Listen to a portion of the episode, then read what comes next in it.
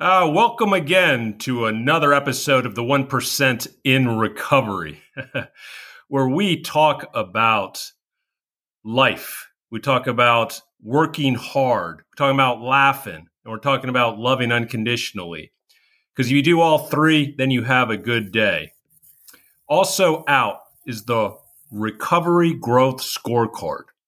We use metrics in business. We should be using metrics in recovery. And it's just between you and what you do on a daily, weekly basis. You keep track and you get healthier. It's free. Just go to my website, www.lifeiswonderful.love, L O V E, or you can email me, Hugo V at lifeiswonderful.love. It's going to be in the show notes. So you'll be able to tap in and get that scorecard and start recovering faster because that's what we're here for, just to start living our best life. Today, we have all the way from down under in Australia, Terry Howard. How are you doing, Terry? Good. Thank you, Hugo. All right, tell it, you know, let's just start off. T- tell the uh, audience one thing you love.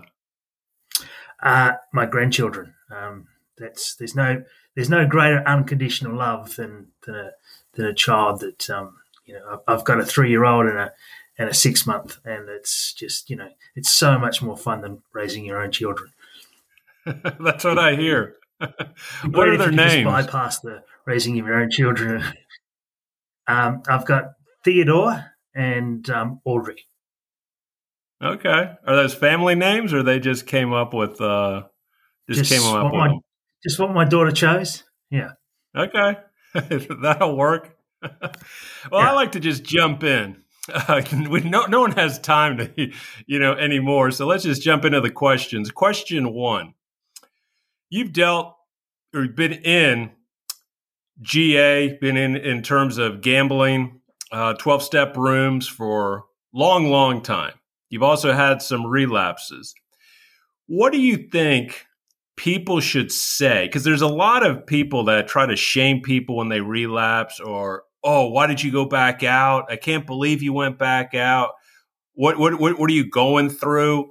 And they don't really know un- truly what to say to someone who relapses. For someone who's gone through it tell people what, what what's the best way to deal with someone whether they went back out after a week or several years there's no there's no greater way to to um, talk to anyone with understanding and and empathy.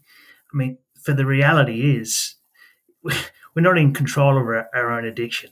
To say that you can use willpower is a bit like saying you can use willpower on diarrhea. It's just not effective. It's the reality is people are giving it their best shot. Um, you know, being harsh on them isn't going to help. Being telling them they're wrong isn't going to help um, supporting them in, in their in their journey because it's a journey, and we all we're all on a different journey. We're all here to try and succeed. Um, some people do it quickly, and some people are hard learners. But you know, you can learn more from your mistakes, and that's that's a given. That's a given in life in, in its entirety.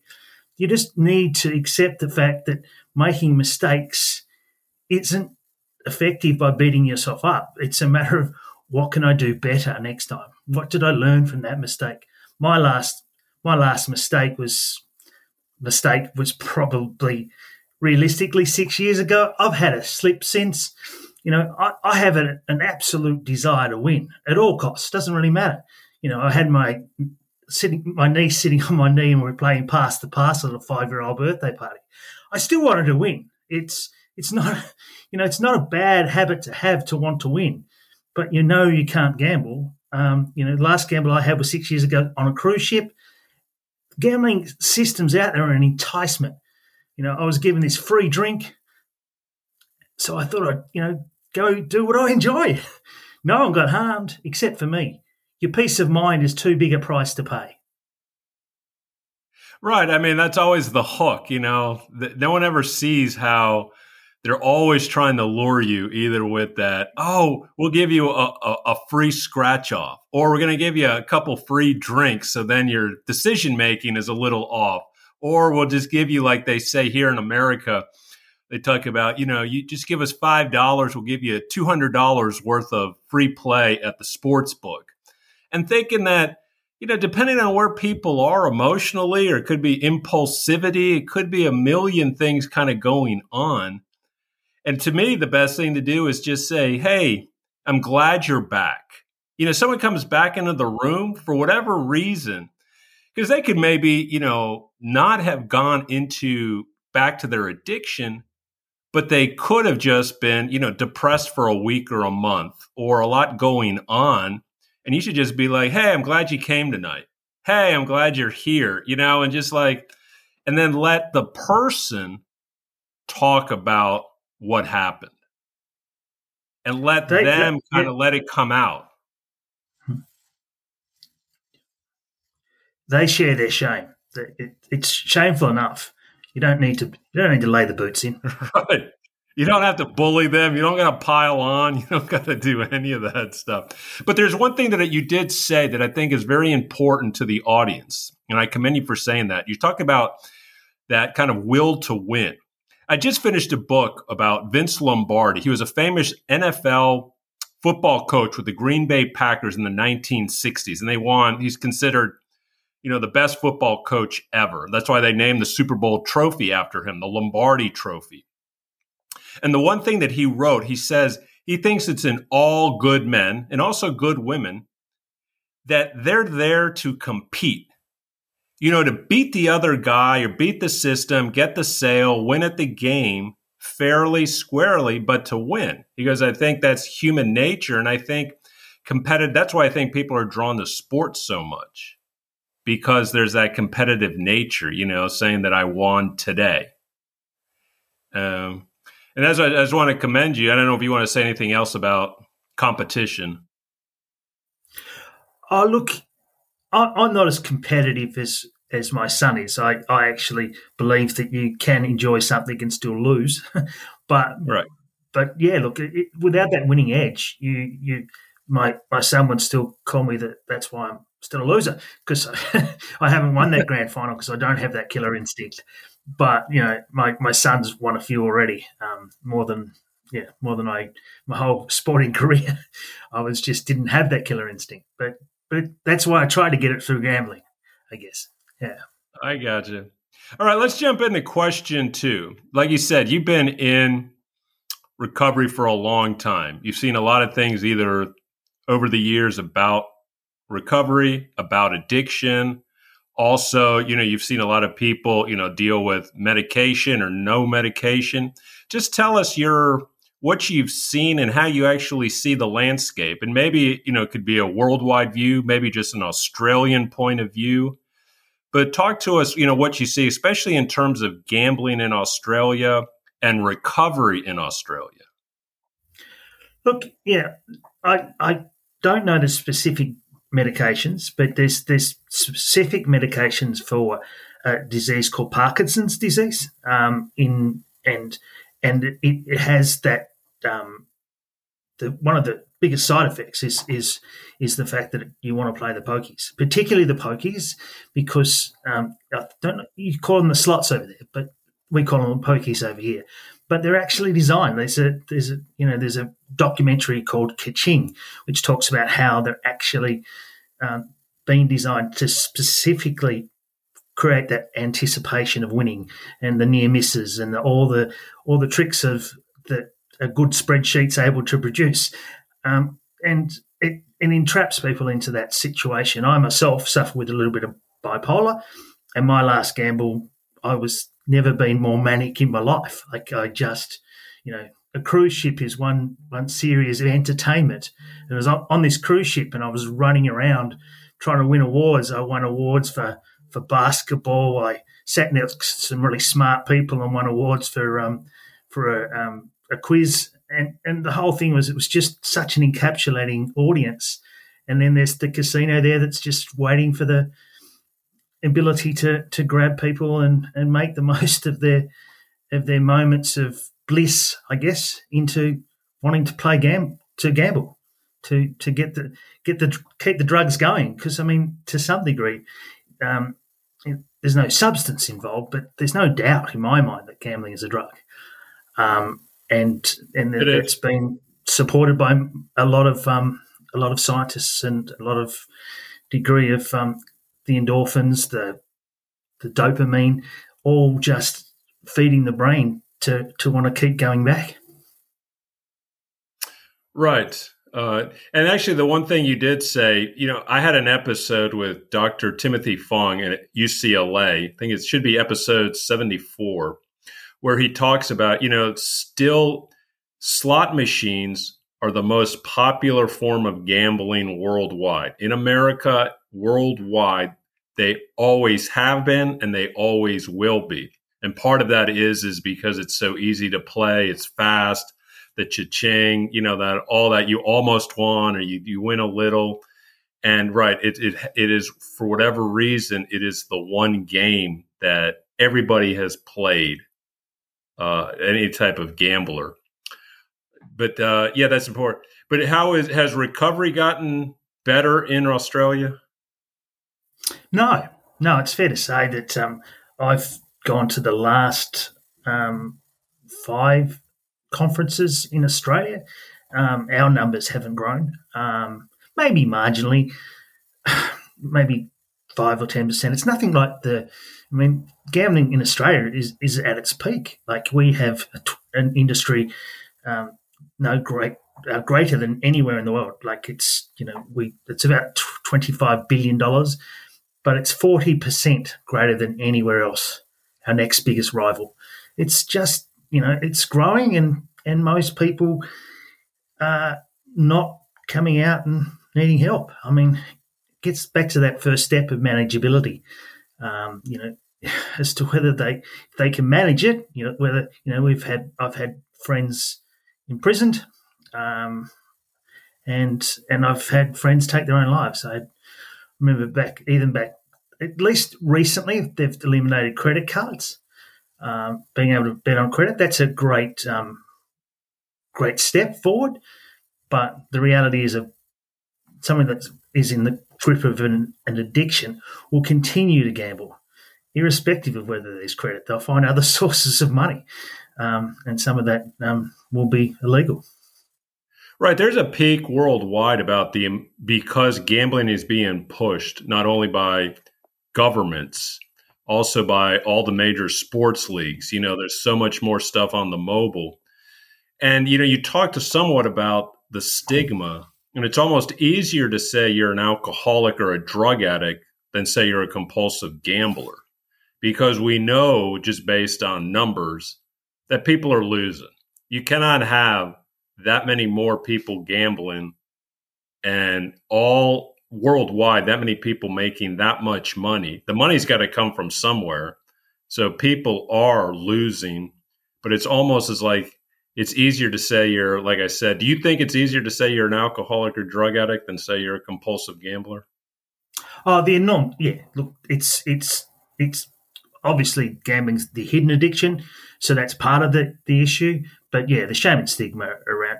I mean, you know, I don't know what it's like in America, but there's a fair amount of, until really recently, and it still hasn't come out in any great degree. We've always been, you've always blamed the gambler. You've got to be responsible. You just, just, just, just, just, you know, what's wrong with you? Why don't you just stop? Mean, right. you know, you know, you, there's no substance going in you. You know, what's wrong with you, boy? you know, it's just that whole mentality of of um, of basically putting it back on the gambler. I mean, I had the the, the, the CEO of the AFL basically said, "Oh no, we need that money. That's part of our business model." That's a concern. That's a great concern of an industry that makes an absolute fortune, that that can't give up its gambling money. And his concern was that it all go into the black market. I mean, seriously? I mean, people will choose to gamble. But, but they've been gambling done, for for a hundred years, so it hasn't stopped. It's not like gambling not gonna, just started because it became legal. I mean, but they yeah, realize to me they're no different than the drug yeah. dealer. They're no different than the drug dealer who sees and there's a if there's supply, you know, you create there's a demand, you create the supply, or you actually try to get into the market. And you try to yeah. cut out whatever middleman you want. I mean, you know, just like any business, there's a lot of cutthroat business, and they're, but they try to paint themselves as the good guy that we're regulated. You won't lose money. I never had a problem getting paid by a bookie. That was never my. I, I never feared not getting paid. My whole issue was I just needed to. I wanted to win more or especially went to the horse track. That to me is just that it's like a lot of things. They try to create more fear, like they're the good guys when they're to me no different than big pharma.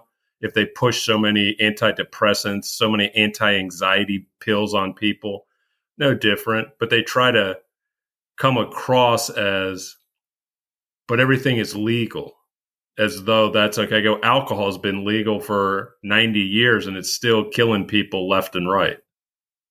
Yeah. Yeah, look you know, there's always been a difference between ethics and legality. Um, right. What's right and what's wrong. It's just it's abhorrent the, the the behaviour of some of these industries that hide behind. We had we had a situation down here recently with um, we were trying to get pokies out of our out, out of our pubs, out of our out of our communities. I, I live in a community that's that's known as the Golden the Golden Mile. That literally that has a gambling establishment every 200 meters, so people can't get away from it. Um, and the the marketing manager said, "I will do anything." So he's basically, you know, not afraid to spend any amount of money to make sure they stay in the pub pubs and clubs. No doubt that, that you know they own so many of them. They own um, about eighty percent of the revenue that comes outside of the casino. So they're just it's obscene the amount of money that they're making from it. So they're never going to walk away from it. It's like their business model is is living on the misery of others. It's not a great business model. It isn't. Yeah. Well, let's jump into question three. Why don't you tell the audience? You were telling me some of the wonderful things you're doing there in terms of speaking before organizations, schools. Like you said, you don't call it a TEDx talk there. You guys call it a spot talk. Tell us what you're doing down down under. Yeah, look, um, I, this is what started it for me was connecting with um, yourself and, and many others. I, am trying to do a, a, spot talk, which is just shining a light on the fact that um, that the shame and stigma is there, but we need to eliminate it. We we need to tap someone on the shoulder. I don't expect you to go into every venue and go around identifying the people that have been there too long. But I used to spend 16 hours a day at the casino, and and I was still holding down a part time job, and and trying to go to university. I mean, it just it, something had to give, and it did eventually. But it, people can see that. We should have more people going. You know, we can't if we can't. The easiest way to stop these people from taking our money is not to give it to them. You know, if we can encourage each other to support each other in a society that actually gives a shit, then, then maybe we can we can create the possibility of of people not needing to feel they need to gamble. Because for me, gambling is just buying hope. You know, you can get hope in other places. You can get hope from having a beautiful family. You can get hope from just living a life that makes you make that's wonderful. You know, using your quote, but you can you really can make a life out of so much more pleasure from living it full, more fully. I mean, the biggest problem is most people are chasing money and spending money they don't have. Um, that's right. just doomed to disaster. Um, you know, and we as I, I, work in a in a charity um, as a financial counsellor, and, and, I see it. I see people coming in. You know, you've got two hundred dollars for your groceries. Mm, you need two hundred. You've only got hundred. Uh, just put it in the pokies, and if I don't win, I can reach out and get some help. it's it's like a no win situation for some people, but you know it's not a situation that most people want to live. They're just living in hope. You know, it's the same with Tattslotto. Over seventy percent of people go bankrupt. I mean, how? Why are you trying?